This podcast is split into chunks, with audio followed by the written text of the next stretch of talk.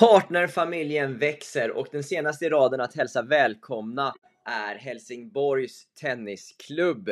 Helsingborgs Tennisklubb har haft med flera av sina ledare och tränare i min podcast sedan begynnelsen och det är därför extra roligt att Helsingborg nu har valt att stötta Linus på baslinjens fortsatta arbete med att öka kunskapsdelningen och informationsspridningen inom svensk tennis. Tack så mycket Helsingborg och tack till alla ni andra klubbar som också är med och stöttar det här.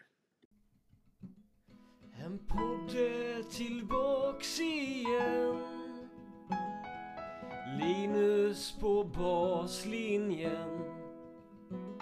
Ja, han är tillbaka igen. Linus på baslinjen. Eh, Petter Bontin, eh, vi spelade ju tennis igår. Det gjorde vi. Ja, utan att vara för, för kritisk så, så kanske du fick lite, lite felträffar emellanåt. Ja, det kan jag hålla med om, ja. Och då tänkte jag att du kanske skulle behövt träna lite mer med tennis stroke catcher eh, för att förbättra träffsäkerheten lite grann. Vad tänker du kring det? ja men Stroke Catch är en otroligt rolig produkt, ska jag också vilja börja med att säga. Den är väldigt fun.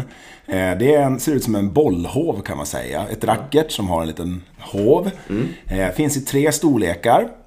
Och har en, en liksom hovdelens öppning motsvarar egentligen sweet spoten då på tennisracket. Så det handlar om att liksom mycket öga-handkoordination och ja, naturligtvis pricka sweet spoten. Ja. Feedbacken blir ju omedelbar. Har jag prickat sweet spoten så fastnar, stannar bollen i, i hoven. Ja. Sen har den också en aspekt till. För att bollen faktiskt också ska stanna så måste du slå igenom ditt slag. Att du verkligen har Mm. följa med framåt. Precis, follow Ja. through igenom. Stannar du för kort kommer den att studsa ut. Okej. Så du har även den aspekten att du, du liksom tränar på att slå igenom eh, bollen. Ta den tidigt och följa igenom. Läckert. Så jag tycker den här är kul. Du kan träna serve med den Ja. själv hemma på tomten. Ja, Eh, för jag visst. tänkte ju säga, man kan Ja. använda den egentligen var som helst. jag. Absolut, Ja. absolut. Så, så väldigt rolig, omedelbar feedback eh, och eh, sweet spots-träning.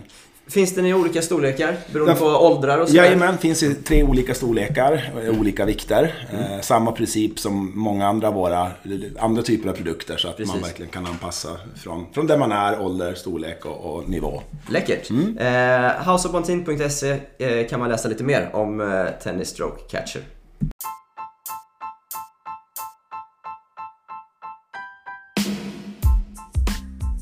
I dagens avsnitt av Linus på basen i en podcast så träffar vi Emil Holmgren, klubbchef för Växjö Tennissällskap. Emil fick sin tennisfostran i Falu TK där han även påbörjade en domarbana. I Falun gick Emil idrottsutbildningen Sport Management på Högskolan Dalarna och har därefter bland annat arbetat med evenemanget Kings of Tennis i Stockholm. Emil har även suttit i styrelsen för, håll i er, Falu Tennisklubb, Växjö TS och nu i styrelsen för Svenska Tennisförbundet där han också är involverad i arbetet med Game Change 2030, vilket vi pratar mer om i det här avsnittet. Vi kommer även in på vilket sätt Växjös anrika historia märks i klubben idag, varför Emil eh, tackat ja till olika styrelseuppdrag och vilka frågor han brinner för idag i förbundets styrelse. Vi pratar om hur Växjö gjort för att öka upp sitt medlemsantal på kort sikt, hur Emil anpassat sig till klubbchefsrollen trots sin relativt unga ålder och så pratar vi om varför Växjö valt och väljer att inte betala spelare för att representera deras serielag i elitserien. Vi tar hjälp av eh, olika ljudklipp från tidigare avsnitt eh, där vi kommer in på bland annat samarbeten mellan olika aktörer inom svensk tennis, ledarskapsstil och eh, ärlighet samt eh, föräldraengagemang. Plus en av våra Patreon-supportrar har fått och tagit chansen att ställa några frågor till Emil. Kan du tänka dig att också vara med och stötta podden och ställa egna frågor till gästerna? Ja, då klickar du på avsnitts, eh, eller då klickar du på länken i avsnittsbeskrivningen helt enkelt. Nu hälsar vi Emil Holmgren välkommen till podcasten.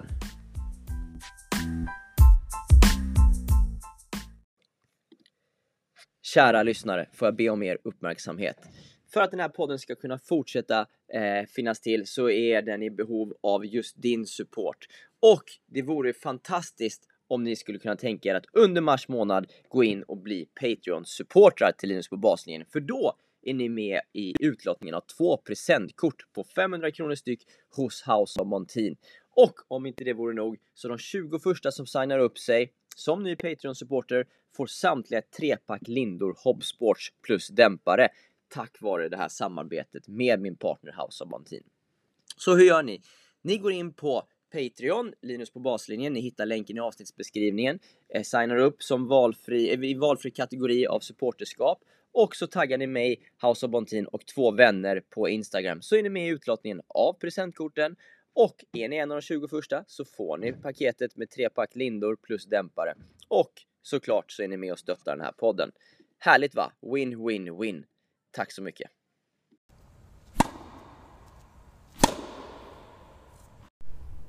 Då sitter jag här med Emil eh, Holmgren. Välkommen till podcasten. Tack så mycket. Emil, eh, du är klubbchef i en av Sveriges mest eh, anrika tennisklubbar. Hur, eh, hur är det?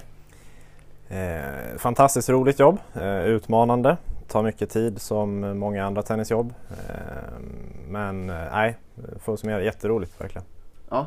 Har du, eh, du hur, lä- hur länge har du varit där nu i Växjö? Rätt exakt fem år faktiskt, Fem för två veckor sedan eller något sånt. Okej, Mm. haft fe- femårsjubileum. Ja exakt. Eh, har du känt att du liksom, eh, är du riktigt varm i kläderna nu eller?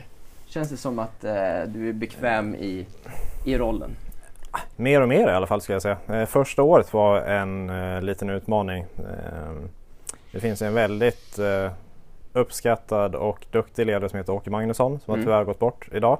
Som hade rollen innan mig och vi hann ha ett år ungefär där vi gick bredvid varandra kan man säga. Mm. Eh, och det var nyttigt för då kom man in i hjulspåren och man fick man fick tid att lära sig i lugn och ro. Det var inte en tom stol som skulle hoppa in första dagen. Så, Nej. eh, så det var utmanande på vissa sätt men väldigt lärorikt också. Berätta lite, vad lärde du dig av Åke? Ja, mycket om struktur, eh, hur han har tänkt genom åren med Växjö TS och eh, vad hans tanke med föreningen har varit och eh, ja, mycket sådana praktiska saker som man inte tänker på, hur olika personalen funkar. Och, ja, men mycket, mycket detaljer som jag, inte, som jag hade tagit tid att lära mig annars. Ja. Under de här fem åren, hur, hur har du växt som ledare, tror du? Eh, Rätt mycket tror jag. Jag känner mig mer bekväm i mm, fler situationer. Eh, Man vet lite vad som kan dyka upp. Sen skulle jag säga att nästan varje dag så kommer det någonting nytt ändå faktiskt. Eh, Det kan ju vara vad som helst. Att ett, en dörr i ett omklädningsrum har lossnat. Eller, alltså, det kan ju hända precis Hamnar det vad på som ditt helst. bord då? Ja, det hamnar på mitt bord att hitta någon som löser det, Ja, ska jag säga. Eh, Vi är så pass små ändå så att vi, vi är många som gör allt kan man säga. Ja, okej. Hur mycket sportsligt är du involverad i? Jag var mer förut. Eh, För tre år sedan så kom Kalle Pilblad tillbaka och han Mm. har rollen som sportchef. Och den rollen fanns väl inte innan utan då tog jag mycket av det också. Då. Mm. Eh, Så att sen han kom så har vi samarbetat extremt tajt och väldigt bra. Mm. Och eh, han har absolut mesta. Sen beror det på hur man delar in det med vad som är sportsligt och inte. Men om man tänker uppbyggnad av verksamhet, en eh, linje genom teknik, hur vi ska lära ut, då är det Kalle rakt igenom. Ja. säga. Men är du med i diskussionerna eller är du Absolut. liksom helt... eh, Absolut, vi Mm. bollar det mesta. Både mina grejer ger han input på och tvärtom också. Nu sen i höstas så har vi fått in Pontus Norberg, den här lilla cirkeln också. Så att Ja. eh, vi blir större och större. Och förhoppningsvis bättre och bättre också. Ja, blir ni bättre och bättre? Det skulle jag säga, absolut. Jag tror att om man nu kunde gå tillbaks fem år bara direkt så och kolla på hur det ser ut i verksamheten då jämfört med nu så skulle jag säga att det är väldigt stor skillnad. Okej. På vilket sätt då? Om man tar den dagliga träningen så tror jag att tränarna är mer engagerade Mm. med att spela mycket mer, eh, ha en större roll i träningen. Eh, vi upplevde väl alla att det kanske var lite passivt ett tag. Att Ja. man eh, gärna ville stå och kolla medan eleverna spelar mycket själva och där har vi tagit eh, ett rätt stort omtag och vill verkligen vara med och vara med på träningen som tränare. Men är det tecken på engagemang att man är med och spelar? Det beror på hur man gör det men eh, spela eller ej men ett stort engagemang som man har i alla fall Ja, skulle jag säga. just det. Och det har nog snappats upp Ja. eh, några nivåer i alla fall. Plus att vi har tagit fram en eh, Ja, för oss blir det en blågul väg då eftersom vår logga är blågul. Ja.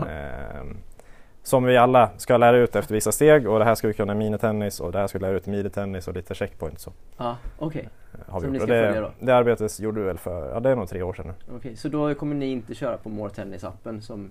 Man Eh, kan ju och faktiskt eh, lägga in egna checkpoints i det också så att det kommer vi nog göra. Ja, ni kommer det? Mm. Okej. Men ni går också egen väg lite grann? vi kommer nog ta inspiration från den också. Eh, vi ser över den här som vi, det är inte så att vi gjorde det för tre år sedan sen kolla på dem 20 år liksom. Utan, eh, vi var ett gäng eh, som hjälptes åt då. Fidde Rosengren var med och Magnus Larsson var med tror jag och alla tränare. Eh, och vi satt i ett konferensrum i ja, en vecka eller vad det var och eh, bröt ner alla slag, alla nivåer och olika checkpoints och röd, orange, grön och gul hit och dit. Eh, och den kollar vi såklart och ändrar om vi upptäcker att det är någonting som inte var så genomtänkt kanske. Okej, ja jag är med. eh, du och Pilblad känns lite som ett dreamteam. Är det så? Jag tycker det, Mm. absolut. Eh, vi samarbetar väldigt bra. Eh, vi har samma inställning till jobbet och att eh, bli lite av en eh, livsstil ska jag säga. Ja. Eh, det är inte så mycket 8 till 5 så utan det är eh, Nej, vi, vi trivs jättebra att jobba tillsammans. Behö- Säger, säger jag i alla fall. Ja. Han, han ska svara själv Vi också. får se vad han säger sen. Mm. Nej. Men, men be- behöver ett tennisjobb i en klubb vara liksom att det inte är ett 8 till 5 jobb? Behöver man gå det, det, ibland kan det bli så här, men man, vi, vi jobbar så mycket och Mm. så blir det ett tecken på att man är engagerad. Ja, Behöver det vara så? nej det tror jag inte. Eh, det behöver inte vara så men för vår del så handlar det mer om att eh, eh, vi har morgonträning klockan sex till exempel två dagar i veckan. Mm. Eh, frukosttennis klockan sju två dagar i veckan. Eh, och då kanske man skulle ha gått hem vid två då Mm. om man nu ska följa en tre. Få följa Ja. en arbetsdag. Och det gör ju inte eh, vi kanske. Eh, men det är inte ett krav för att man ska vara en engagerad tennisarbetare oavsett om man är tränare eller kontorstjänst. Ska jag säga. Nej.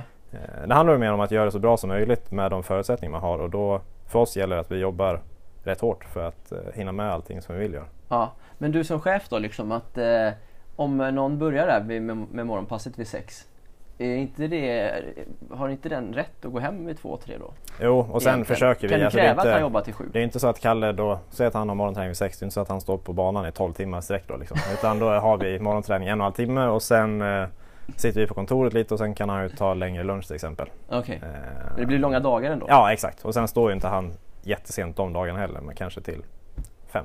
Ja, jag förstår. Ja. Okej. Eh, jag är med. Du, Växjö har ju genom tiderna fått fram mängder med, med bra spelare som vi, som vi alla vet. Eh, hur märks den historien i, i klubben idag? På vilket sätt eh, ser man det? Eh, Framförallt så finns det en extrem tenniskunskap i staden skulle jag säga. För Mm. att vara en stad i Växjös storlek så finns det ju fortfarande idag väldigt många kvar som, eh, som kan väldigt mycket tennis. Mm. Eh, Jag skulle inte säga att det är den här klassiska pressen att man har ett, eh, något svart moln över sig, att det är en press att komma tillbaka till det gamla. Det upplever inte jag i alla fall. Nej. Och det tror jag inte att våra spelare gör heller för det var så pass eh, länge sedan nu faktiskt. Ja. Ehm, Däremot, ja, men, stor kunskap i staden och många som vill engagera sig och många som är engagerade i föreningen idag också. ja, ja. Men vet spelarna om idag att det har varit bra spelare tidigare? Vet juniorerna om det? Ja men jag tror det. Vi, vi renoverade hallen för tre år sedan är det väl ungefär. Ja. Och då försökte vi få en balans att vi ska ha med historien. Eh, Så det är det första man ser. Det är åtta tavlor tror jag. Just det, när man kommer in i entrén. Ja, exakt. Ja. Så det är det första man ser. Och sen har vi försökt blanda upp det med lite dagtider. Är Serena, Roger, Nadal och Osaka tror jag. Mm. En från varje Grand Slam. Och sen löper det på med våra lokala spelare. Så jag har försökt få med hela vägen. Då. ja. Och lokala spelare idag då, alltså våra A-lag. Eh. Mycket. Så vi har försökt blanda upp det lite men fortfarande ha med oss den stolta historien som ändå finns. Ja, just det. Just det. Eh, vi ska snart lämna snacket om Växjö, men, men eh, vad, vad är du mest eh, stolt över att vad ni har åstadkommit hittills sedan du började i klubben? Ni, ni, det är ju ändå en klubb som är, är ständigt på frammarsch. Ja. Om du får skryta lite, vad, vad är du nöjd men- över hittills? Mål ett var egentligen att fylla upp det för att det var, det var halvtomt för fem år sedan. Det Mm. kan man väl säga. Eh, nu, är vi, nu har vi full hall. Vi har eh, 120 i körlista ungefär som vi inte får plats med. Mm. Eh, vilket är kul på ett sätt men otroligt tråkigt på ett sätt att säga nej till framförallt barn som vill lära sig spela tennis. Mm. Det är, en, det är väl vår största utmaning nu egentligen hur vi ska lösa den platsbristen som vi lite plötsligt hamnade i. Ja. Ehm, annars så, jag vet inte om det är någonting jag är stolt över, men jag är väldigt glad över att det är en bra stämning i klubben. Ehm, personal trivs bra vad jag vet. Ehm, våra spelare, väldigt lite tjafs. Ehm, så att jag tror att många mår väldigt bra och trivs väldigt bra i, i hallen och det är jag stolt över. ja, jag är med. Eh, om vi ska prata lite mer om dig Emil. Berätta lite om din väg in i, i tennisen från början. Hur, eh, hur blev det tennis för dig? Jag började rätt sent. Ehm, jag började när jag var 11, tror jag att det var. Eh, Av ren slump egentligen. Eh, Jag vet att min pappa spelade lite eh, tennis tidigare. Han är uppväxt i Liberia. I Liberia? Ja, Åh vad häftigt. och spelade lite tennis där med sina bröder. Så det har alltid stått tennisrack där i källaren. Men jag, jag hade liksom inte lagt mer fokus på det. Men sen såg jag en tennismatch, US Open tror jag på TV. Ja. ren, ren slump, jag stod på bara. Ja. Så jag och en kompis gick iväg till en grusplan, alltså en fotbollsplan och stod ja, 40 meter från varandra och sulade på bollen allt vad jag kunde och sen skulle man ta emot den och så liksom, ja det var inte tennis riktigt. Nej. Men jag tyckte det var kul Ja. eh, och började i Falu TK då. Eh, gick, utvecklades rätt snabbt i början Mm. eh, så jag började spela mer och mer och mer. Och var med i tävlingsgrupp när jag var 13 kanske. Okej. sånt. Ehm, och sen har det bara löpt på egentligen. Det var bollkalle i Futuren som finns i Falun då. Mm. Mm. Och sen blev det lindomaren som var i Futuren och sen eh, Anders Wennberg som är en funktionärslegend i svensk tennis eh, tog ett initiativ så att vi var 16 stycken från Falun som åkte ner till Båstad Ja. och eh, jobbade som lindomare på ATP och WTA-veckan. Okej. Ehm, och sen därefter har jag egentligen bara löpt på med olika funktionärsroller. Jag har testat på väldigt mycket olika grejer. Var Wennbergs initiativ liksom en liten nyckel då för att du skulle fastna för... Ja, men det finns nog många sådana. Först och främst var det Mattias Pennonen som mer eller mindre tvingade, han puttade nästan ut mig på banan för bollkalle. För jag ville absolut inte, jag var livrädd hur nervös som helst. Men Ja. en stark hand i ryggen så var jag där och sen, eh, så det var väl första nyckeln. Sen Anders, absolut. Det var ju det som gjorde att annars hade inte jag jobbat där Nej. och då hade inte många andra dörrar öppnat sig. Så att, eh, det kan man säga. Ja. Absolut. Hur mycket har det betytt då? För eh, Falun hade ju sina futures där och, och det, det kändes som att ni, ni försökte göra ganska bra arrangemang Mm. under, under de tävlingarna och försöker fortfarande. Men, men hur mycket betyder det för ditt intresse att du liksom fick den erfarenheten från både som domare och kanske liksom hur man arrangerar tävlingen och de bitarna? Ja, men rätt mycket. Sen tog jag, jag tror att jag tog för mig rätt mycket också. Erbjöd mig väldigt mycket till Mattias som jobbar mycket med tävlingen och hjälpte till med det som han kanske inte är bäst i världen på, vilket är hemsidor, sociala medier. Eh, Streamingen var igång innan, eh, men marknadsförde den så att fler visste om det. Mm. Jag var en av de vi- första som hade stream va? Ja, det var tidigt. Mm. Eh, Jag har för mig att vi hade på Twitter en live-uppdatering från finalen. Man satt och skrev liksom en tweet för varje boll. Är det sant? Ja. Okej. Ja. Ja. men mycket sånt. Vi försökte göra mycket roligt på plats för spelarna med olika grejer. Så att vi försökte göra det här lilla extra hela tiden och där fick jag verkligen möjlighet att göra det jag trodde skulle vara bra. Ja, häftigt. Vad tror du det betyder, eller betyder för en klubb som Falun att ha futures? Ja, men dels om man tar historiskt så Edvin Gustafsson är väl född 95 tror jag. Han eh, fick chansen att spela eh, Futures som han inte hade haft annars. Han Mm. fick wildcard några gånger till kvalet. Ehm, så för våra, Johannes Andersson, en 92 som också fick chansen, eh, minns jag. Och många fler också säkert som jag missar nu. Men det är ju en del i det hela. Sen eh, har ju min del då som funktionär, alla andra 15 som, har jobb, som jobbade som lindomare det året och fortsatte flera år senare. Mm. Eh, tror att det är någon eller några som fortfarande dömer rätt mycket. Eh, så att det ger ju rätt mycket runt om eh, själva tävlingen. Sen självklart för klubben med sponsorer och så, så är det jätteviktigt också. Ja. Att man har någonting att erbjuda och ett, eh, med ett riktigt event som ändå är i en tennishall i Falun. Liksom. Mm. bra spel. Hur, hur tänker ni i Växjö kring det här? Eh, Att arrangera tävlingar och de bitarna? Vi har varit lite inne på det faktiskt. Jag hade väl en skarp fråga om att göra det för fyra år sedan kanske. Mm. Eh, då kändes det lite tidigt för min egna del för att jag höll fortfarande på att sätta in mig i allting. Eh, men vi är öppna för det absolut. Mm. Vi har varit och mätt i hallar för att se om takhöjden räcker för Davis Cup och annat också. Okej, ja, ni satsar ja. stort? Nej, men det finns ju som i Helsingborg till exempel är ju en, eh, där det spelades förra året, är ju en eventarena. Och Ja. sådana finns ju i Växjö också. Så att, eh, det hade ju varit kul till exempel. Dels i Växjö alltså? Vem vet. Men, mm. Kommer ni eh, fylla hallen då? Det är en utmaning såklart. Mm. Och det är kanske där det har stannat lite också faktiskt för att det är, det är tufft. Men det är ändå en tennisstad, Växjö, eller? Ja, alltså hade det varit för ja, vad blir det, 30 år sedan man hade kunnat ställt upp med Larsson, Edberg och gänget, då hade det blivit fullt. Men eh, spelarna som är i laget idag har väl inte mer koppling till Växjö än att spelat ett junior-SM någon gång kanske. Ja, en vintertour Ja, exakt. möjligtvis. Exakt. Ja, ja, jag med. Eh, Emil, du, du har gått lite annan väg än vad många andra gör som, som blir tränare. Mm. Eh, det är ju kanske den vanligaste vägen att gå ändå, eh, när man har själv, spelat själv och tycker det är kul med tennis. Eh, berätta lite om, om varför du har valt att kanske jobba i andra roller än just tränarrollen. Jag började nog som tränare i Falun också några timmar i alla fall men trivdes aldrig riktigt i det utan gjorde mycket av det här på sidan om istället ehm, och tyckte det var kul. Mm. Eh, så att från högstadiet egentligen så har jag gått idrottsklass hette det väl då. Sen gick jag LiU på gymnasiet i Falun då och sen eh, hade jag ett år där jag dömde rätt mycket faktiskt eh, efter studenten. Mm. Och sen hoppade jag på sportmanagement då som är tre år på Högskolan Dalarna. Ja. Ehm, och där kände jag väl hela vägen egentligen att det är det jag vill jobba med eh, Ja. och att det passade mig. Och jag fick eh, chansen att ha nästan som praktik kan man säga i Falu. Då. Just det. Så jag jobbade väldigt nära Mattias då och Mm. Tony också och alla, hela gänget där. Så att återigen så fick jag utrymme och var där. Mm. Såklart var de glada för att ha ideell hjälp också. Ehm, såklart, men Mm. eh, alla tjänade på det tror jag. Ja, just det. Så att det var nog egentligen, jag, upp- jag, jag tyckte själv att det var kul och eh, fortsatte med det helt enkelt. Ja. Du kunde gjort en domarkarriär. Jag tycker att jag själv är högst medioker huvuddomare. Då? Eh, jag, tycker, jag ser inte bollen som huvuddomare. Men lindomare var jag okej på. Eh, så det var det jag jobbade som då. Åkte runt. Och det vill man inte göra 40 veckor om året. Ah, vill Inte jag i alla du vill fall. inte resa så. Nej, och sen har man sett den här linjen efter några veckor också. Ehm, så att jag var lite i Tyskland, lite i Danmark och alla tävlingar i Sverige och så. Men eh, där var jag nöjd. Ja, okej, Mm. okej, okej. Vad, eh, vad har vi gjort mer? Du vad, vad jobbade med Kings of Tennis?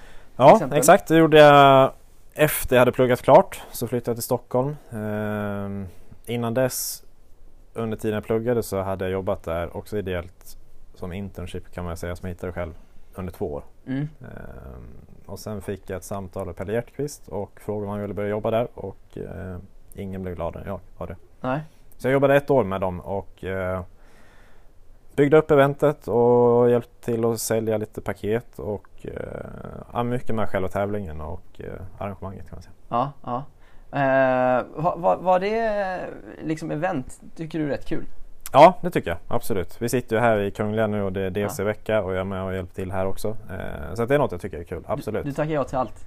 Nej, jag har blivit bättre på att tacka nej men nu var det lite speciella eh, förutsättningar man ska säga så jag tackade ja. Men eh, sen jag började jobba heltid i Växjö ska jag säga, för det var inte början heller.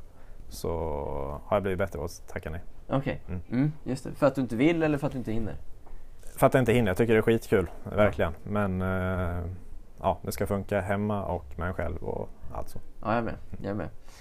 Eh, du eh, har ju däremot tackat ja till att vara med i styrelsen på Svenska Tennisförbundet. Ja. Mm. Eh, hur, hur, hur känns det? Det är jätteroligt första år. Jag blev invald i april 22. Mm. Ehm, och eh, nej, jätteroligt verkligen. En spännande tid tycker jag. Ehm, Varför är det en spännande tid? mitt i uppstarten av Game Change. Mm. Ehm, Ja, mycket- uppstarten vid 2023, snart har den 30% gått. Ja, så är det faktiskt. Eh, det har du rätt i. Men, eh, nej, men det känns som att det händer mycket. Ehm, jag tycker själv att det är många positiva projekt som görs. Mm. Ehm, bra folk på förbundskontoret och bra folk i styrelsen, tycker jag. Ja, häftigt. Vad, vilka frågor brinner du för? Ja, eh, varje av de här 12 är det. Ja, det är nog. Ja. Ja. 12 eh, målen har en, eh, ansvar, en eller två ansvariga och en stödperson från styrelsen. Mm. Ansvarspersonen är anställda och stödpersonen är förtroendevald. Och då har jag klubbservice, medlemmar och en liten, liten, liten fot i internationella framgångar också. Okej, Mm. ja, vad spännande. Mm. Den lilla foten tycker jag är spännande. Ja, ehm, Johanna Larsson satt ju innan jag tog hennes plats och jag Ja. tror att hon hade haft en större fot i den delen och Ja, mer kompetens än mig. Okej, Ehm, men vad innebär de här att du, du är med och jobbar med de här kak- kakbitarna då? Eller de här Ja exakt. Eh, Den ansvariga driver arbetet framåt och sen eh, är tanken att de här stödpersonerna ska stötta upp med Mm. spetskunskap eller i arbetsgrupper och se till att det löper framåt egentligen och finnas där om man behöver någonting. Ja, och hur mycket tid lägger du på det här? Svårt att säga någon... eh, Det är inte timmar i veckan är det inte. Jag tog en semestervecka i höstas eh, när det var Stockholm Open här. Då la jag rätt mycket tid på det. Ja, Ehm, Men annars, ja, till och från när det behövs stöttning. okej. Eh, tanken är att det ska vara mycket arbetsgrupper som jobbar med specifika frågor och då är jag ju alltid med. Ja, jag är med. Jag är med. Ja, du, eh, snart ett år då har du varit med i, i styrelsen där. Eh, ty, tycker, känns det som att det är liksom att saker går framåt? Är det liksom, tas det beslut? Eller går det långsamt framåt? Nej, jag blev lite varnad före jag hoppade på faktiskt. Att just att tänk på att det är långsamma processer och det tar tid och allt det här. Och jag, men jag, jag, så jag var lite inställd på det men jag måste säga att jag har inte upplevt det alls faktiskt. Okej. Sen kan det också vara, jag var inne ett år bara, det kanske inte var en sån fråga på bordet som behöver dras Nej. under fem möten heller. Nej. Ehm, men jag har inte upplevt det alls faktiskt. Okej. Ehm, vilket jag är glad för. Men sen får man vara beredd på att det viktiga är att det blir rätt beslut till slut. Ja. Jag har ju såklart aldrig varit med på det där. Men, men jag har liksom hört att det ibland kommer lite långt från det sportsliga i diskussionerna. Är det något du upplever?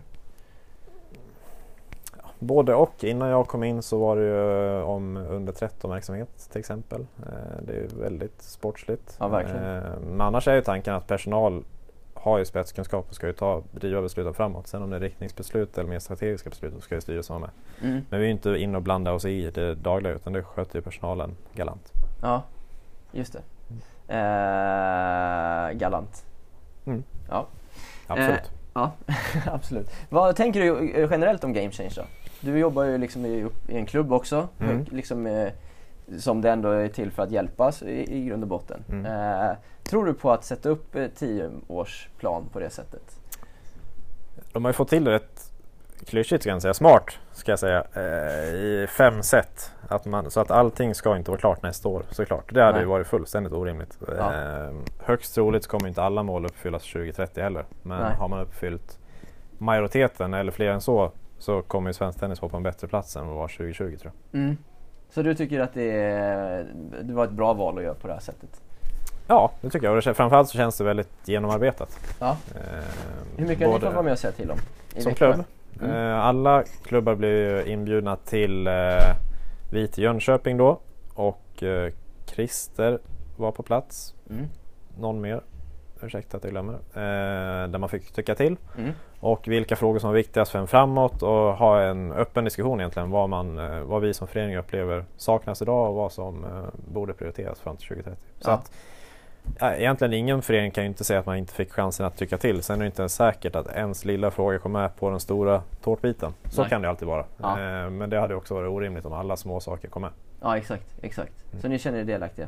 Ja det ska jag säga, absolut. Du- Sen får man ju som klubb välja lite.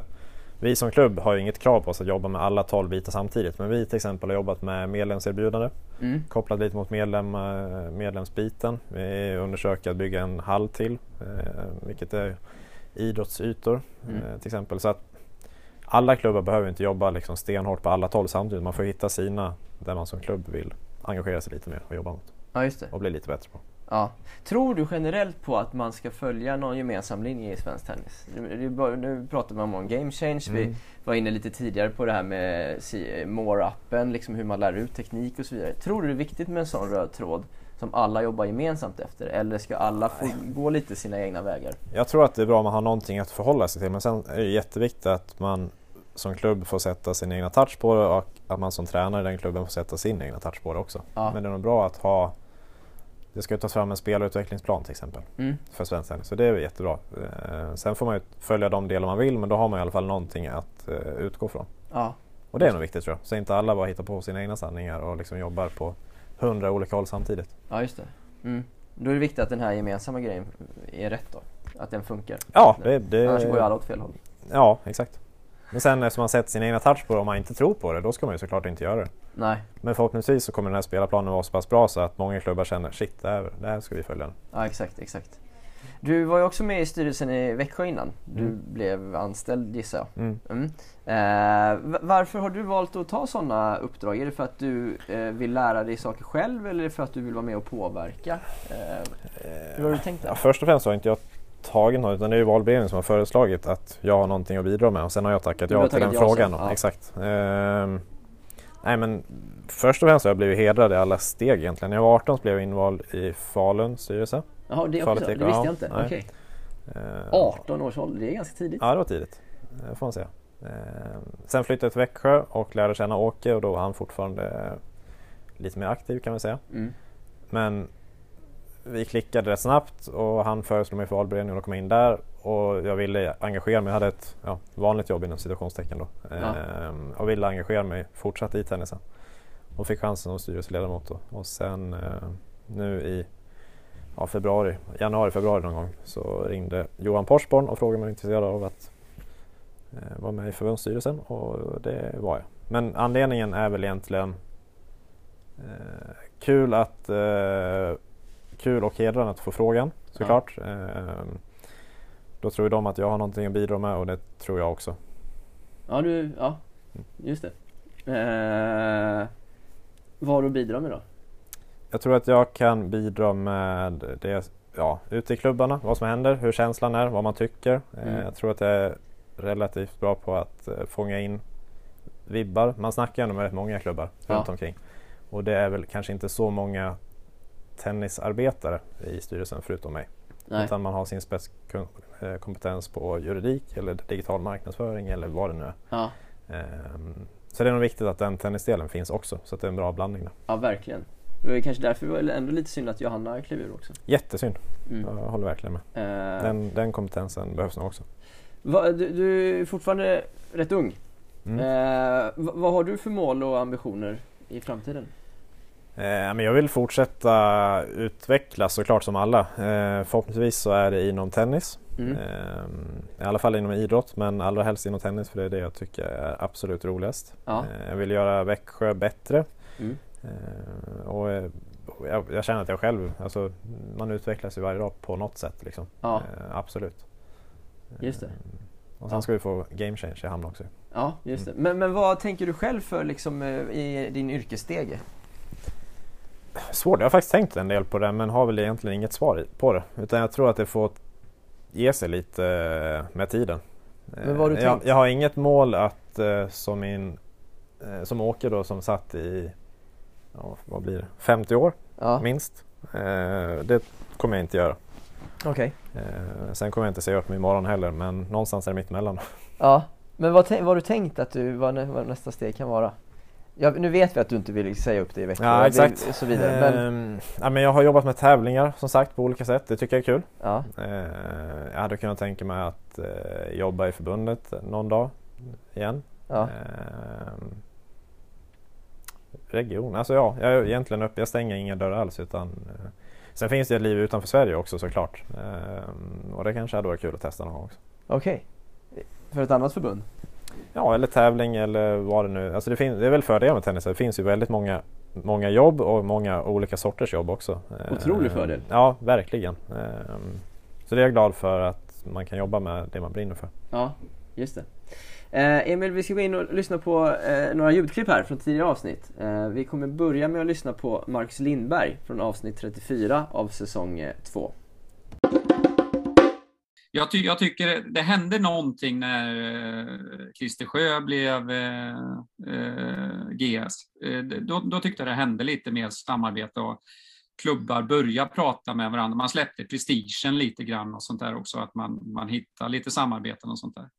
Och det måste vi bygga ännu mer vidare på. Ofta pratar man ju om att det är så bra med samarbeten, men det är inte, all, det är inte så ofta det sker, upplever jag.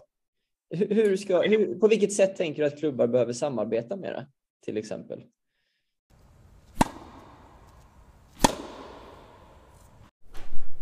Vad, eh, här pratade Marcus Lindberg om, om samarbeten. Eh, hur upplever du samarbetet inom svensk tennis mellan olika aktörer? Eh, Bra tycker jag, sen blir det lite vad man gör det till också. Sitter man som klubb bakåtlutad och bara väntar på att någon ska komma och knacka på dörren så kanske det inte händer jättemycket. Nej. Eh, Vi har försökt hitta likasinnade klubbar i Växjö. Eh, Tänker närmast på Tabergsdalen, Ystad, eh, Jönköping till exempel. Klubbar som man märker vill samma sak och har spelare ungefär samma åldrar. Så vi gör klubbutbyten till exempel. Mm. Försöker åka på varandras tävlingar. Utveckla tränare tillsammans och så vidare. och så vidare. Ja.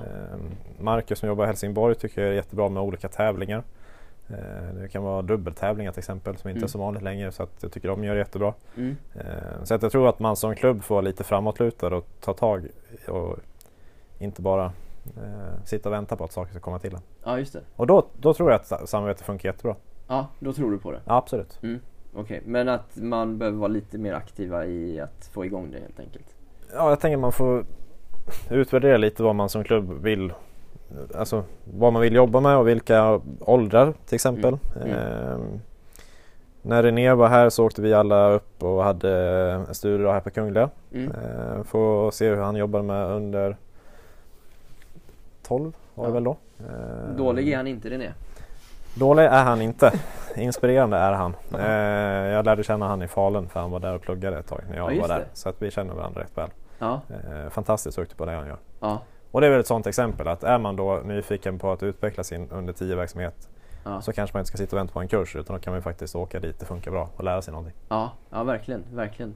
Eh, hur upplever du att eh, samarbetena är mellan till exempel eh, klubbar, region, förbund? Eh, drar alla åt samma håll? Nej, alla drar inte åt samma håll men det är ju rätt många aktörer, alltså om man tar alla klubbar, alla regioner och ett förbund. det- det... är, det är väldigt många men Ja, jag, jag skulle säga att stödet finns nog uppifrån om man är i behov av det. Ja. Upplever jag i alla fall. Om vi... Ja, vad skulle det kunna vara?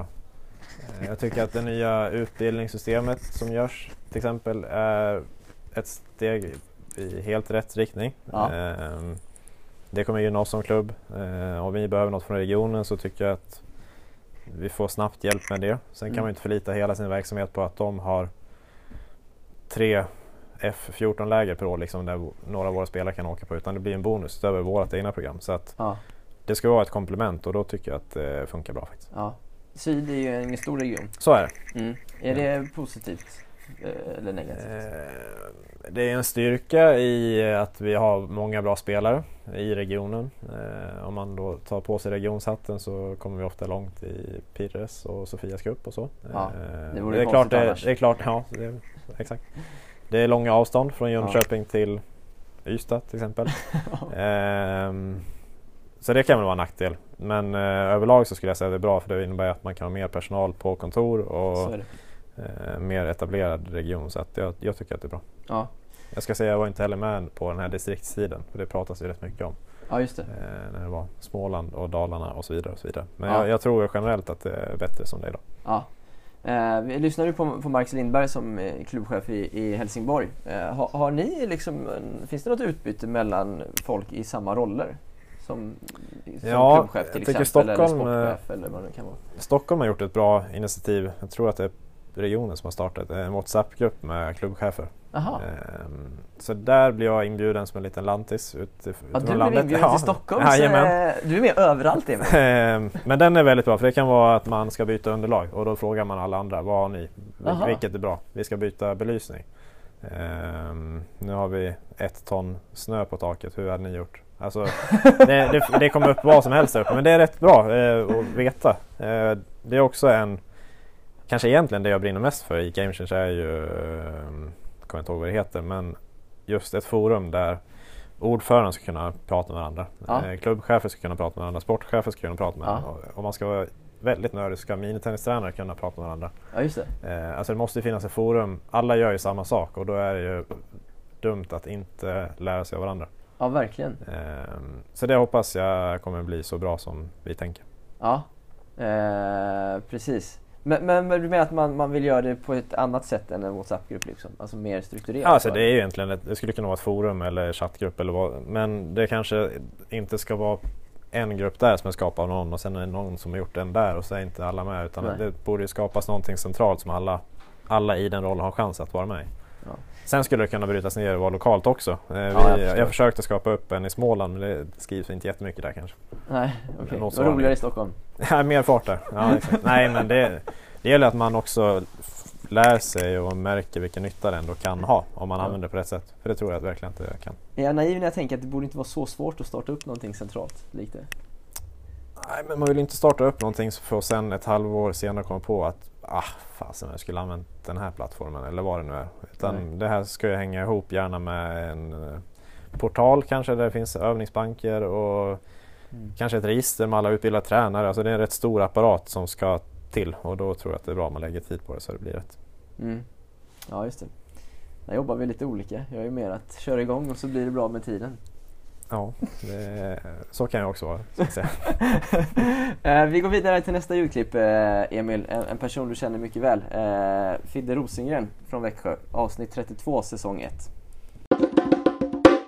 riktigt. Alltså jag har aldrig jobbat för att få komp, alltså för att göra, för då, då, då skulle jag agerat annorlunda. Då är man diplomatisk tror jag. Då, då tänker man vad man säger när man träffar tränare ute i klubbar eller så. Jag har aldrig brytt mig om det. Nej. Därför att jag har kört, jag har kört mitt race, vad jag tror på. Ja. Och, och, och det är väl därför man ibland känner hur trött, alltså hur jäkla trött man är. Därför att säga sanning eller hela tiden vara den som aldrig skit i det liksom. Mm. Eh, det, tär, alltså det dränerar ju en otroligt, det märker jag ju nu. Ja. När jag jobbar med, med alltså, ja, mina sista år här. Att det tar något så otroligt på mig. Att vara den där polisen. Därför att det är så många runt omkring en spelare. Och säg, pratar du med dem så säger jag, håller med dig Fidde, håller med dig Fidde. Men det är alltid jag som får säga till Okej. om det är eh, för, för sent eller burit sig illa åt där. Eller, det, det är alltid jag som är polisen. Det är alltid jag som är the bad guy. Och det, eh, men det är som jag är. Jag, jag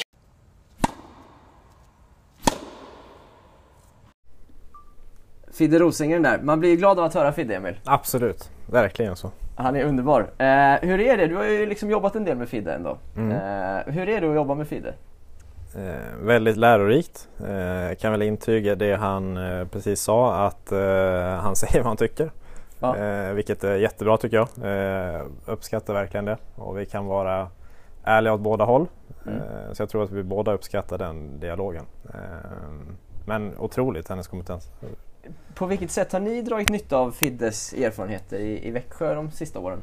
Till exempel så var jag med och tog fram den här blågula linjen.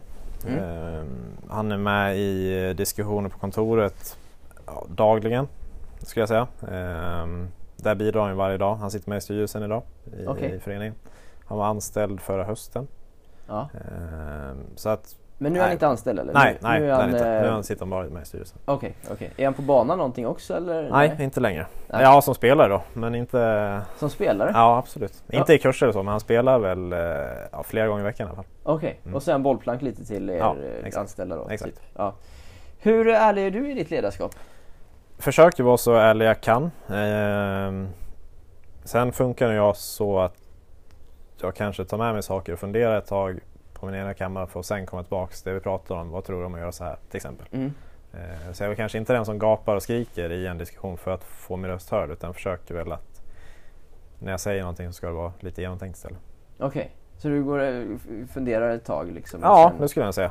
Ja. Ehm, ja, men jag försöker vara så ärlig jag kan, absolut. Ja. Hur är du liksom att ta jobbiga samtal då? Jobbiga liksom, diskussioner? Som ju ändå är en del av ditt jobb också. Ja, absolut. Bättre och bättre skulle jag säga.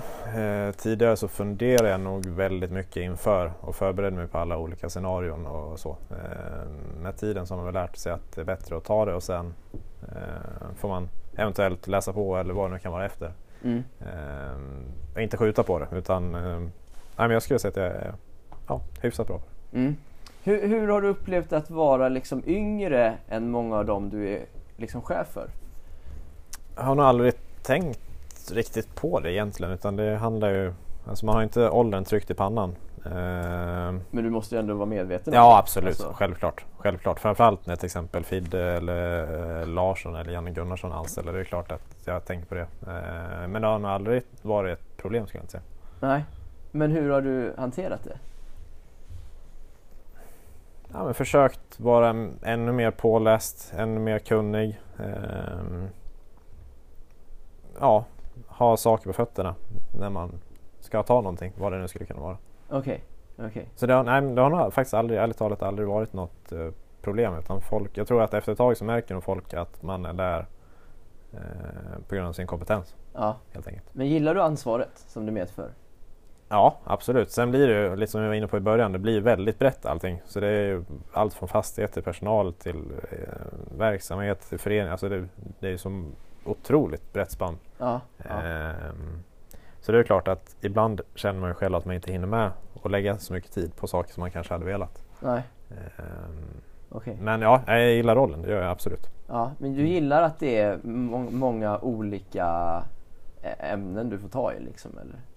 Ja, För, för ja. jag gissar när du kom in i tennisen så var du lite smalare i början. Det var Ja, närmare det. liksom Exakt. banan och de bitarna. Absolut. Nu är det ju som du säger, det är snöskottning och det Ja, är... nej, men exakt. Och, jo, men jag gillar att det är varierat, absolut. Sen i en drömvärld så kanske vi hade haft en heltidsanställd fastighetsansvarig. Vi hade haft eh, en eh, kanslist. Vi hade haft liksom det ena och det andra. Ja. Eh, och nu har vi inte det och då får man ju arbeta efter det. Ja, just det. Jag är med.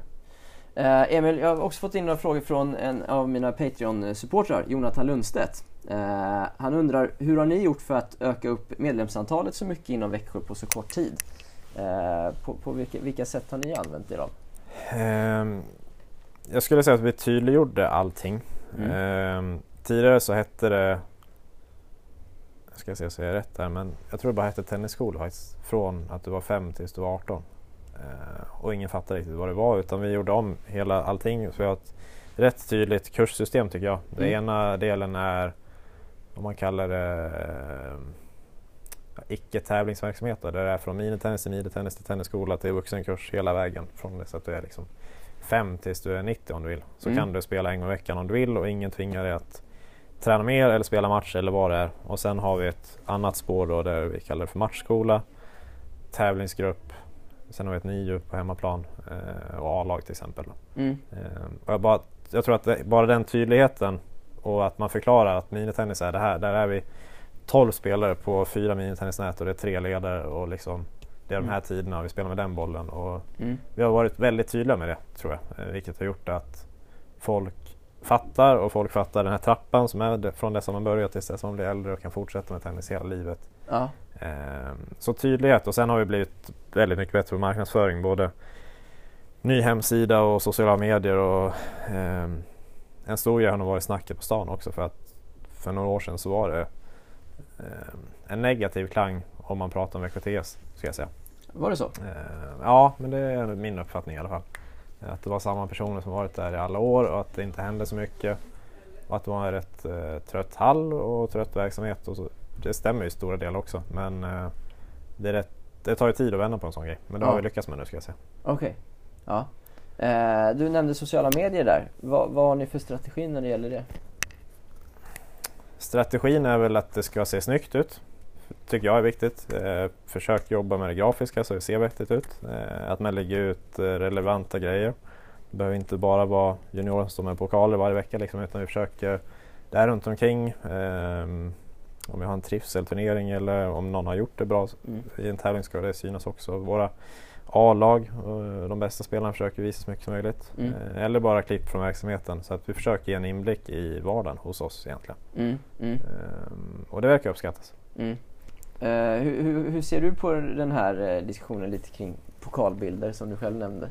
Jag tycker det är svårt. Eh, jag tycker det är jättesvårt faktiskt för att vi är ju superstolta över våra alla våra spelare som är ute och tävlar. Mm. Eh, men det är bara de som får pokal som syns och det kan man tycka vad man vill om. Men eh, det är bara de som skickar in bilder som eh, vi lägger upp till exempel. Ja. Så vi hets skriver inte till alla att ja, nu har du vunnit en pokal, skicka så vi kan visa Nej. hela världen. Nej. Eh, utan vi lägger det på stories så att det försvinner efter 24 timmar. Ja. Eh, så att flödet inte bara blir massa pokalbilder. Sen försöker vi blanda upp det också med klipp från verksamheten där det inte Ja. är tävling alls. Ja. Eh, så Svårt att svara på och jag vet inte vad som är rätt och fel heller egentligen. Faktiskt. Nej, inte jag heller, eh, men det är, det är en intressant fråga tycker Ja, det är det verkligen. jag. Eh, för jag tror alla brottas med lite samma, samma frågor. Att man, Ja, man vill ju precis. också uppmuntra tävlande och man Exakt. får vara stolt också. Och sen Men- är det viktigt att ha lokala förebilder också. Ja. Eh, tycker jag. Att man som 10-åring ser att ja, men den här 14-åringen vinner, vann den tävlingen. Fasen Ja. efter, det vill jag också göra. Ja, precis. Eh, det får inte bli tabu på det heller tycker jag. Nej. Samtidigt som man inte ska känna sig mindre prioriterad för att man inte är med på Instagram och visar en pokal. Nej, Det är exakt. inte det det kretsar kring liksom. Nej. Ehm, så att det är svårt. Ja, Där. jag är med. Eh, nästa fråga från Jonathan här. Hur, hur ofta har ni eh, liksom anställda eh, möten eller tränarmöten och hur eh, utvärderar ni vad som har gjorts bra eller mindre bra efter de här?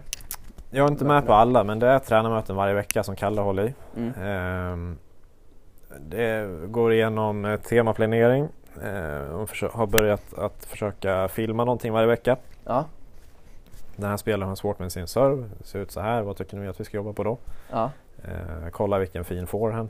Ja. Eh, nu använder vi det här hjälpmedlet och gick det så här. Nu fick Ja. den personen ordning på sin backhand. Alltså mycket sådana grejer. Förslag på övningar kopplat till temaplaneringen. Eh, aktivitet som kommer upp. Helgarbete framöver. Ja. Försöker vi vara noggranna med att man har koll på tidigt. Vi vill Mm. gärna vara ett halvår före i alla fall. Mm. Inte alltid det följs men vi försöker vara duktiga på det. Så vi har en aktivitetsplan med hela eh, ja, tävlingsresor och läger och allt vad det är. Så ska man veta om man jobbar en helg.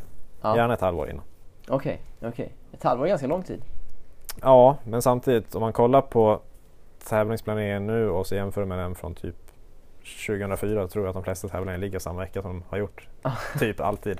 Så man vet ju på förhand att ja, men Ystad har den veckan på sommaren och Båstad-tennis ligger där och JSM ligger där. Mm. Elitserien ligger, ja den flyttades och för sig nu. Ja. Eh, men ja, man, man har ju hyfsad koll på grovschemat ändå, Ja, ja, jag är med. skulle jag säga. Jag och då underlättar det ju. Jag tror nästan det är ett måste för att man ska kunna jobba eh, så mycket helger och vara iväg så pass mycket. Att Ja. man vet om det, så man kan planera med familj och allt. Ja, jag är med. Sista frågan från Jonathan här. Hur, hur har ni lyckats lösa att en tränare åker runt och hämtar upp barnen vid skolorna och skjutsar till klubben? Jag vet inte om ni gör det, men... Jo, absolut. Ja. Eh, vi har någonting som vi kallar för tennisbussen. Eh, nu kommer du tycka att jag låter galen här, men vi hjälps alla åt. Dels har vi en minibuss som vi åker och hämtar i. Mm. Ehm, vaktmästare hämtar, jag hämtar, Kalle hämtar, tränare hämtar. Både i buss och egna bilar egentligen. Ehm, jag tror jag hämtar ungefär 110 barn i veckan. Okej. Ehm, Ni åker olika dagar då, eller? Ja, exakt. Ja. Ehm, funkar jättebra för oss men det gäller ju att alla eh, är överens om nyttan med det och att man förstår vilken stor del i verksamheten det har och att alla liksom hoppar på tåget och det har alla gjort. ja. Har alla förstått det från början, eller har det varit en diskussion? Nej, det har det faktiskt inte. Mm. Ehm, utan det har alla varit överens om. Ehm, så vi börjar träning vid två alla dagar i veckan på minst tre banor. i alla fall. Okej. Ehm, vilket gör att vi har kunnat bli fler och vi kan lösgöra några timmar för ströbokning på kvällen och vi kan använda hallen på ett mycket bättre sätt. Så Häftigt. att den har faktiskt varit jätteviktig för oss. Ja. Så att vi hämtar dem kanske eh, kvart över ett säger vi då, eh, på skola 1, 20 över ett på skola 2 och sen kör vi till hallen och så får de mellanmål hos oss. Eh, träning 2 till 3 och sen har vi ett eh, aktivitetsrum där de är 3 till 4. Och sen ska föräldrarna hämta senast 4 då. Okej, okej. Eh, Vad, vad tar ni för kostnad för den här servicen? Inget Eh, extra alls utan det kostar som en vanlig terminsavgift bara. Okej, men klubben backar ju på att köra runt och hämta eller? Hade vi inte haft dem så hade vi inte, hade vi inte erbjudit det så hade vi inte haft dem. Nej. Så du menar att som. terminsavgifterna får in täcker er arbetstid och Ja, bensin och de precis. bitarna? Om inte annat så kan ju fler barn spela tennis och vi kan använda hallen bättre. Så att 14 är en sån tid, då hade det högst troligt stått tomt annars. Så vi ser jättemånga fördelar med det faktiskt. Okej, okej. Och sen har vi, haft, vi har sponsorer som går in och täcker den här bussen då också så att det blir ingen kostnad för oss. Okej. Och Läckert. Eh, är det du som har löst den sponsorbussen? Eh, bland annat. Eh, Emil, vi ska lyssna på det sista utklippet här och det är med Anders Månsson, avsnitt 29, säsong 3. alltså, det krävs mycket jobb för, för att fostra tävlingsspelare, alltså eh, att, att få en kontinuitet i det. Dels har vi kanske inte traditionerna eh, som Höllviken har ju helt andra traditioner med, med, med, med framförallt tidigare med många spelande föräldrar så att säga med, med, med Hasse Göransson, Christer Göransson, Uffe Pettersson, name it och, och alla de spelar med sina barn och, och, och då blir de ju bra eh, såklart eh, ganska så, så, så tidigt. Eh, och, och det har ju gynnat Höllvikens tennisklubb att, att de, de har ju fått många spelare på så sätt i, i takt med att det har funnits bra tränare på, på klubbtimmarna självklart. Eh, men men det, det är ju inte enbart Höllvikens tennisklubbs förtjänst att André Göransson blev bra som junior utan det är ju Hasse som Såklart, ja. har lagt jättemycket i, i kombination med andra tränare då givetvis. Ehm,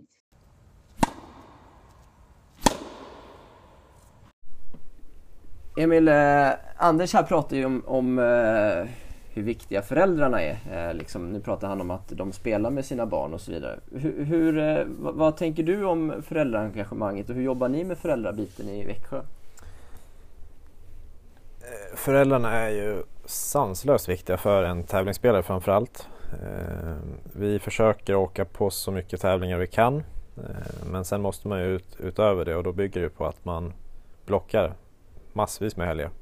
Ja. Eh, både tidsmässigt och ekonomiskt också. Eh, Mm. Så finns det ju hinder på den vägen såklart. Eh, så att det är otroligt viktigt. Sen försöker väl vi få det till att om man tar själva tennisspelandet att man som förälder kanske inte ska in och coacha jättemycket utan att man låter tränaren göra det men att man jättegärna får spela match mot sitt barn till exempel. Mm. Det försöker vi vara tydliga med och det tycker jag att vi har lyckats rätt bra med också. Mm. Har ni bra stämning tycker du i klubben? Eh, på läktaren? Ja men det tycker jag absolut. Vi har eh, inte haft många incidenter alls vad gäller eh, föräldrar som har gått över gränsen eller så. Kan nog inte komma på någon knappt senaste fem åren som jag, som jag har varit där. Eh, men det bygger nog, det är nog tillbaka till det här med engagemanget. Att de märker att vi gör allt vi kan för deras barn och liksom vill att deras barn ska utvecklas och förhoppningsvis tycker de och barnen att det är en hög nivå på träningen och att de, de känner att de får tillbaks väldigt mycket. Mm. Och då tror jag att det generellt blir lite lugnare också. Ja. Sen ska man ju säga att här i Stockholm där vi sitter nu så finns ju ett annat, en annan möjlighet att hoppa runt. Eh, Så du kan ju spela tennis på 20 klubbar här. Och då blir det lätt att man jämför och säger att jag får det där, vad får jag här? Mm. Nu får jag inte den träningstiden, jag får inte den tränaren här. Nej, men då går jag dit istället. Ja. Vilket är väldigt, det måste vara jättejobbigt att jobba i. Eh, och det slipper ju vi. Utan vi har en dialog hos oss, är det någon som är missnöjd så får man ju försöka lösa det såklart. Men det kan ju, ja, precis, det kan ju vara en negativ del av eh, en storstad till exempel. Men det kan ju också vara att många klubbar hålls på tårna. Att de måste vara, steppa upp sina verksamheter ibland. Absolut, för att annars gör någon annan det bättre. Förhoppningsvis så gör man det utan risk att spelare lämnar utan det är ju ändå, det kommer tillbaka till en stolthet till en själv som klubb att man ska vara på tårna och erbjuda så bra verksamhet som möjligt. Ja. Ehm, sen är det klart att det är andra hot, eller vad man nu ska kalla det med paddel, eller fotboll, inbandy eller hockey som är stort i Växjö. Så det finns mycket annat som lockar Ja. om man nu tycker att tennis inte är roligt. Så att vi måste ändå vara på tårna för att behålla våra spelare och eh, få dem att eh, älska tennis eller fortsätta älska tennis. Mm. Vad tror du om eh, framtiden för föreningarna? Jag brukar ju ställa den frågan ibland. Ja. Med, med privata aktörer som tillkommer lite då och då. Jag hann inte vara med i det så länge men det fanns ju en eh, klubb som heter Ready Play i Växjö när jag flyttade dit i alla fall. Ja. Och deras tanke var att ta hand om bättre spelare, eh, lite som en akademi kan man säga, Mm. eh, kopplat till universitet och annat. Och hade vi haft det idag så tror jag att det samarbetet hade funkat väldigt bra. Mm. Eh, för då hade vi kunnat tagit rollen att fostra spelet till en viss nivå och sen när vi känner att vi kanske inte kan erbjuda den tiden eller bantid eller vad det nu kan vara så kan man skjutsa vidare på ett Mm. eh, enkelt och smidigt sätt. Ehm, Så att funkar det så så tror jag att det är jättebra. Ehm, Vi, som vi var inne på lite tidigare, idag har vi en extrem barnbrist i Växjö vilket Mm. begränsar oss rätt mycket faktiskt. Det är därför vi kör och hämtar unga till två, det är därför vi kör morgonträning vid sex för vi måste använda den halv vi har. sex är tidigt ändå. Väldigt tidigt. Eh, bor nära hallen som tur är. Men, Det är tidigt ändå. Ja det är det. Ehm, Men det kommer, eh, jag såg nu på fredag så är det 15 anmälda. 15? Ja. Är det sant? Mm. Förra fredagen var vi 17. Ehm, Ja, där kan ju klubbar höra att det börjar erbjuda träning sex. vi- sen har vi kört det i tre år ska jag säga. Så att det har ju växt fram. Det var inte 16 första fredagen. Då kanske det var tre. Ja, sen, har det liksom, sen har vi haft tålamod och uthållighet med det och knackat på liksom. Och, Ja. ja. Häftigt Men alltså. det är, det är väl viktigt att poängtera att det är drop-in. Så man, man signar inte upp på en termin utan man Från kommer... gång till gång. Ja exakt, så man kommer när man orkar och när man inte har ett prov i skolan eller vad det nu kan vara. Utan det, är, det är på spelarens villkor hela tiden. Ja, men det är med vuxna eller juniorer eller? Ja, Juniorer. Det är juniorer? Mm. Ja. Eller ja, vi har frukostträning för vuxna och morgonträning för juniorer kan man säga. Okej, Mm. jag är med. Eh, men du, kan ni ta hand om en full satsning för en elitspelare i Växjö idag? Idag, idag, idag är det svårt ska jag säga. För ett år sedan när Söderhallen fanns så var det betydligt större möjligheter. Mm. Eh, idag så skulle jag säga att vi har tränarkompetens för det men vi har tyvärr inte banor för det. Och det är någonting som man kan skruva på såklart Mm. till framtiden. Eh, Men är ert mål att kunna ta hand om det i framtiden? Det skulle vi vilja. Sen vad är en elitverksamhet? Eh, vi kanske inte skulle kunna ta hand om eh, någon som är topp, jag vet inte, och resa med. Nej, Vi har inte den resursen. Vi kan lägga en tränare på en halvprofessionell spelare nej, i en fullblodig satsning. okej, Men att ta hand om träning på hemmaplan, det hade vi kunnat lösa. okej. Men det är väl där vi skiljer oss kanske mot akademin på Kungliga där vi sitter nu till exempel som, eh, där tränaren reser väldigt mycket på utomlands också. Mm. Och den möjligheten har inte vi idag i alla fall. Nej, just det. Är ert mål att ha den möjligheten sen? Eller är det inte viktigt? Det är någonting vi jobbar efter så.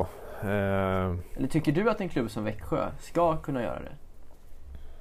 Eller ska det bara vara typ Kungliga Jättesvår SAF fråga. Fair Play som ska ta det ansvaret? nej, det kan det inte vara. Sen är det väl bra om det kan finnas nationella center eller alltså om det finns aktörer som kan ta hand om det. Ja. För nu är vi ändå en relativt stor klubb. Säg att vi hade varit eh, en klubb i, vad vet jag, Alvesta. Mm. Då kan man absolut inte det. Nej, och, då, då, och då borde ambitionen kanske inte vara att göra det heller. Och då är det bra om det finns alternativ runt Ja. om i Sverige där ställen kan ta hand om spelare. Ja, Eh, och då är Växjö en sån klubb som ändå är på gränsen, i, gränsen ifall man kanske ska kunna Ja, göra på det. gränsen skulle jag säga. Absolut, men vi är inte där än. Nej. Det är vi inte. Ni, eh, ni eh, var ju uppe i elitserien med damlaget i höstas Mm. och ramlade ur Ja. eh, för andra gången. eh, Ja, exakt. Ja. Eh, Men herrlaget gick upp.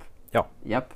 Eh, Ni valde att inte lägga pengar på att ta in spelare utifrån till damlaget i höstas. Eh, Hur kommer ni resonera med herrlaget eh, i år?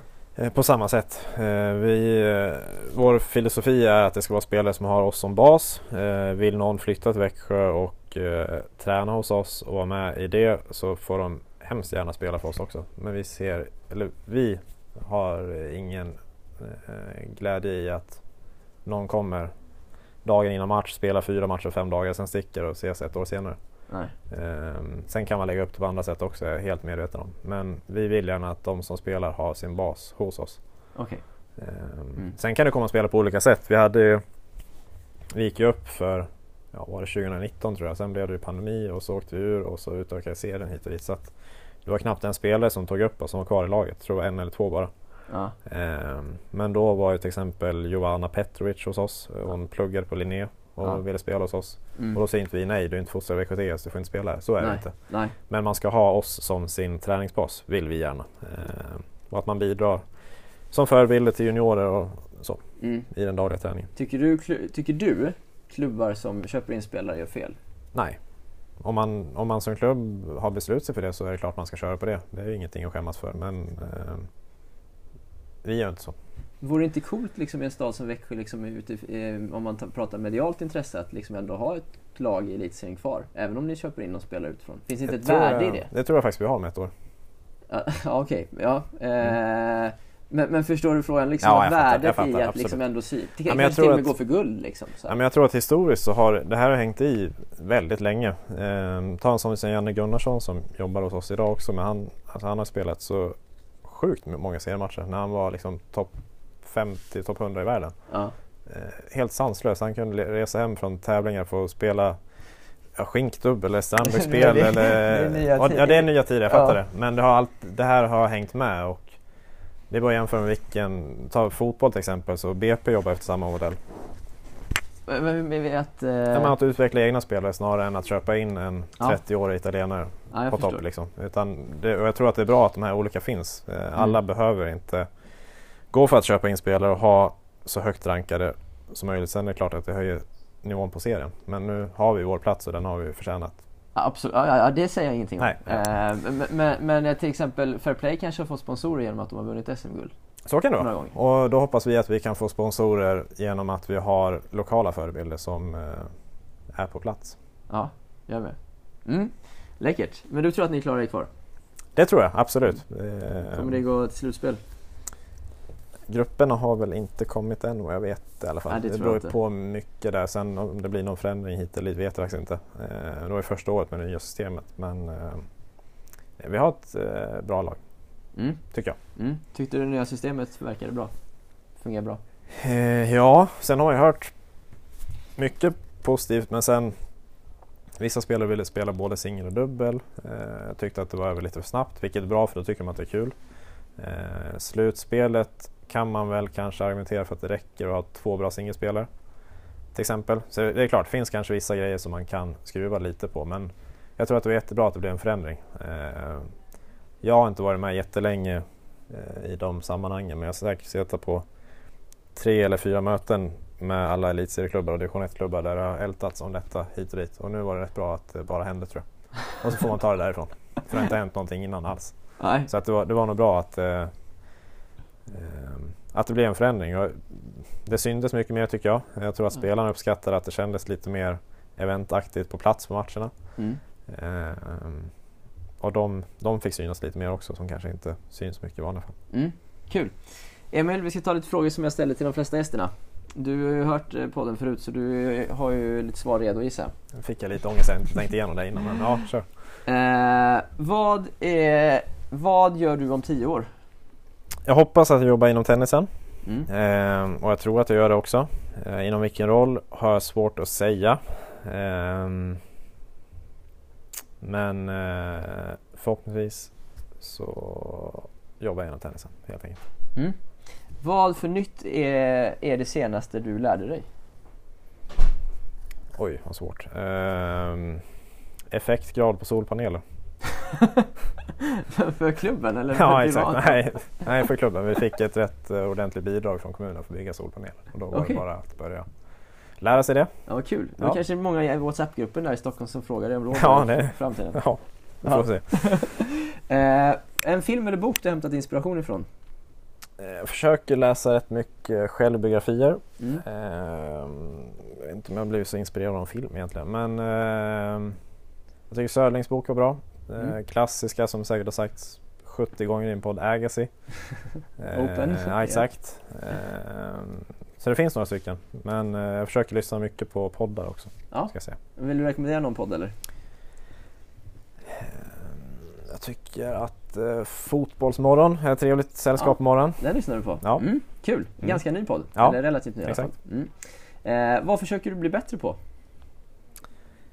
Eh, Jag tror att när det blir lite väl mycket att göra för mig så kan jag vara rätt dålig på att svara ibland. Eh, både i telefon och på mail och sms och alla sätt folk hör av sig på. Så det skulle jag vilja hitta en struktur kring. Att eh, kanske minska arbetsbördan lite eller lära sig hantera på ett bättre sätt att återkoppla till eh, folk som hör av sig när det blir lite för mycket. Behöver en assistent kanske? Ja, eller, ja, eller bättre struktur. Men, eh, nej, men där känner jag att jag får, jag får lätt dåligt samvete när folk jagar en och man inte faktiskt fysiskt har möjlighet att höra av sig. Eh, men att då förstår. eh, ja, lösa det på något sätt, att det funkar bättre. Jag är med. Eh, svensk tennis största styrka?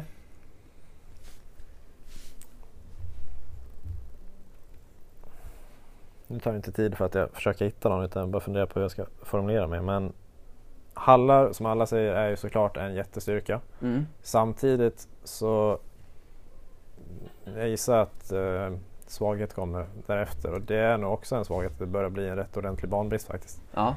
Ehm, och det tror jag är en jätteutmaning för Sverige som land generellt, inte bara tennis men idrottsytor. Vem ska bygga dem? Vem ska finansiera det och eh, vart ska det byggas? Mm. Ehm, för det, vi blir fler och fler och fler men idrottsytorna hänger inte riktigt med. Oavsett om det är tennis eller fotbollsplaner eller hockeyhallar eller vad det nu är. Mm. Ehm, det tror jag är en rätt stor utmaning faktiskt. Så det är väl både en styrka och en svaghet kanske. För Ja. det känns inte som att det finns ett färdigt system för det eh, idag. Exakt vart ansvaret ligger.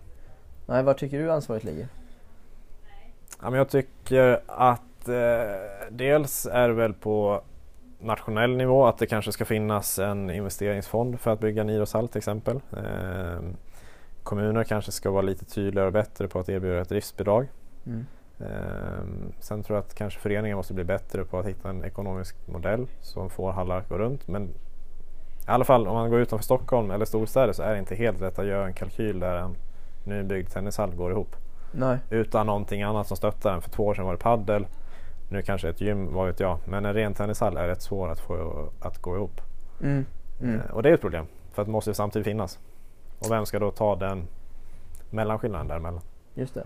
Men är inte en del av problemet också att vi ska bli bättre på att nyttja hallarna när det väl står ledigt? Så är det nog. För det är ju många timmar på dagtid det ofta finns lediga banor. Absolut. Vissa även hos er. Ja, nu sen...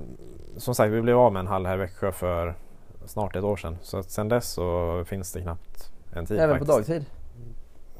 Gränsfall från 11. Okej, ja, faktiskt. men då, okej, men då, är det, ja, då har du Ehm, rätt då. Men samtidigt så är det inte tillräckligt att tryck för att bygga en stor hall till. Och då är frågan hur, hur ska det gå framåt och hur ser det ut om tio år? Hur många nya tennisbanor finns om tio år till exempel? Nej. Är det en fråga för styrelsen på SVTF? Jag tror att man kan vara med och ta fram eh, riktlinjer och kanske försöka påverka politiskt i den mån man kan. Eh, vikten av det. Eh, men det är inte upp till Tennisförbundet att bygga tennishallar. Men sen kan man ju ta fram hjälp. Hur bygger man en eh, tennishall eh, mest ekonomiskt till exempel. Mm. Man kan väl Tips vara på att- hjälp mot klubbarna? Ja, eller? exakt. Och det är klubbservicen där som jag är lite engagerad i. Där tanken att man ska kunna vara eh, ja, mer behjälplig med olika, det är inte bara det här men det är ju mallar kring anställningsformer eller temaplaneringar eller vad som Ja. helst. Alla behöver inte uppfinna sitt eget utan då kan man ju ta någonting som finns och anpassa det därefter istället. Ja, precis. Eh, en, en, ett sidospår här, men eh, i och med att du satt med även där på den internationella kakbiten. Eh, hur Mm. går diskussion, diskussionerna kring ett elitråd? Jag vet faktiskt, det har inte varit uppe på bordet sedan jag kom in. Eh, har inte. Eh, så jag har, inte så mycket, kanske? jag har inte så mycket att tillföra i, där egentligen. Nej, vad tror du om det? Alltså, elit är ett rätt svårt ord men om det innebär hur utvecklar vi bäst spelare framöver i Sverige så är det egentligen den spelarutvecklingsplanen. Och det är inte en person som sitter och gör det utan det kommer vara en grupp som jobbar med det. Mm. Och då är det ett elitråd eller inte. Eh, eh, ja, alltså jag tänker ju att liksom eh, expertis runt Ja, bordet. liksom, precis. så här. Och det är ju det precis. Och egentligen allt vad gäller, nu ska jag inte höja game change upp till skyarna här men alla mål kommer ju ha olika grupper med spetskompetens i. Och då är tanken att till exempel spelutveck- spelutvecklingsplaner Okej. tror jag den gruppen skulle nog gå att likna vid en eh, elitgrupp eller vad, elitråd eller vad man nu Okej, vill kalla det. Så tränare och spelare kan höra av sig till dem frågor? Det hoppas jag. Okej. Ja, spännande. Sen tror jag inte att man kommer kanske få svar på allt men de kommer tillsammans arbeta fram en spelutvecklingsplan som Tennisförbundet kommer stå bakom i alla fall. Okej, jag med. Mm. Eh, elit, eh, liksom delen av förbundet då? Eller? Ja, och det behöver inte bara vara anställd personal utan det kan vara att man tar in spetskompetens utifrån också. Ja, jag förstår. Absolut. Okej. Härligt. Du Emil, några frågor kvar. Eh, Mm. vad, vad är det senaste du gjorde för första gången? Ehm, oj, vad svårt. Ehm,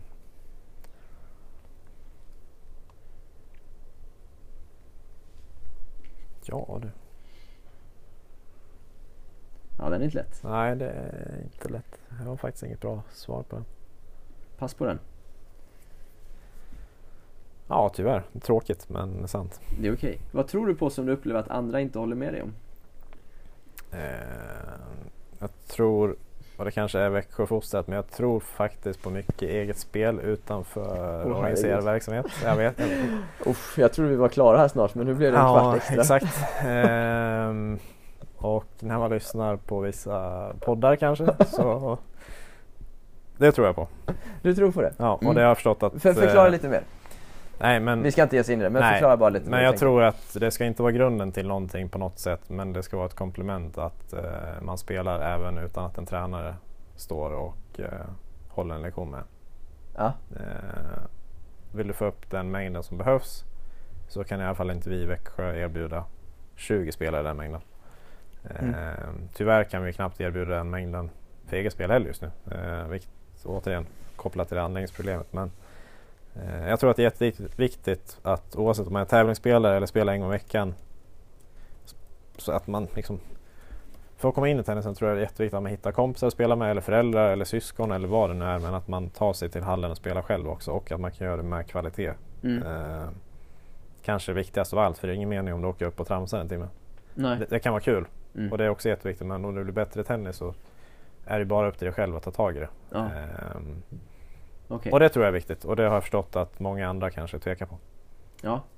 Det måste ju vara kvalitet om man spelar på egen hand. Exakt räcker och det, och det är väl den absolut största Mm. utmaningen ska jag säga. Ja, det håller jag med om. Om du var härskare över svensk tennis, vad skulle det vara det, det första du prioriterade att ta tag i då? Nu sitter du på många bra positioner, men om du fick bestämma helt själv och det skulle tas tag i med en gång. Ja men det är nog halvfrågan då faktiskt.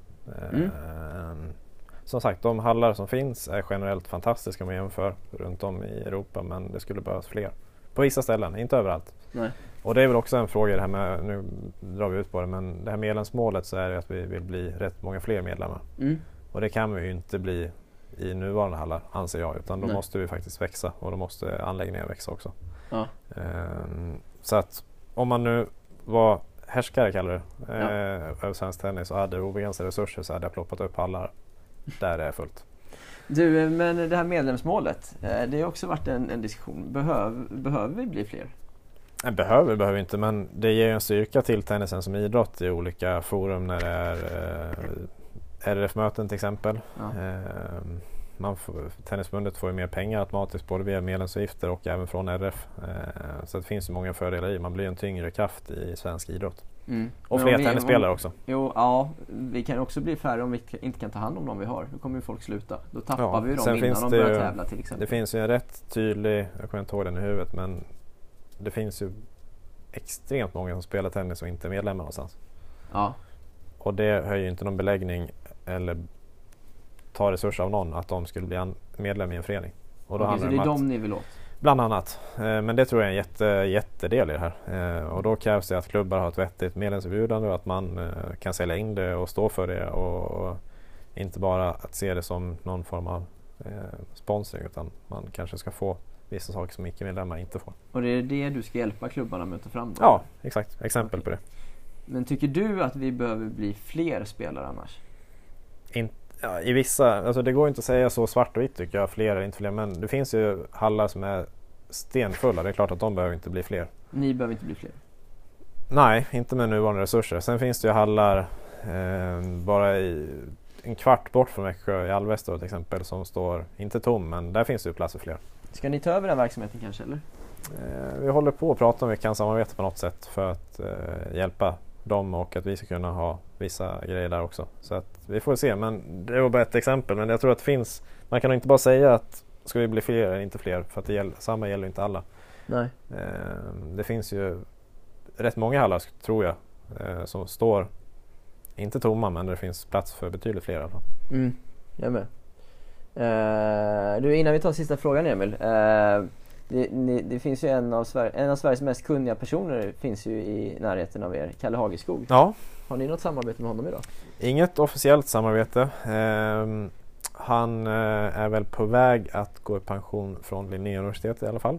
Mm. Eh, och har sagt att han vill eh, komma förbi hallen oftare som han själv säger. Och när han väl gör det så lär man sig alltid något. Ja, det kan jag verkligen tänka mig. Ehm, så att det hoppas jag att det blir så. För han är, Ja. ja, som du säger, väldigt kunnig och eh, bra på alla sätt och vis. ja, honom måste ni ta in. På något sätt hoppas jag det, absolut. Ja, Mm. det tycker jag. Ett elitråd kanske.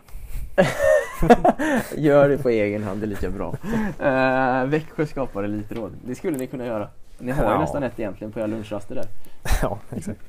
Eh, slutligen, vill du rekommendera någonting? Vad som helst. Ehm. Fortsätt spela tennis. Nu alla som lyssnar på det här är väl hyfsat inbitna men det är inte så många idrotter som man faktiskt har glädje av hela livet skulle jag säga. Just det, och bli medlem i din förening Ja också, exakt, för att underlätta det här målet. Exakt. Betala medlemsavgiften. Ja, det, Exakt. ja, det är bra. Eh, Emil, det är kul att prata med dig. Tack så mycket för att du tog dig tid. Tack själv.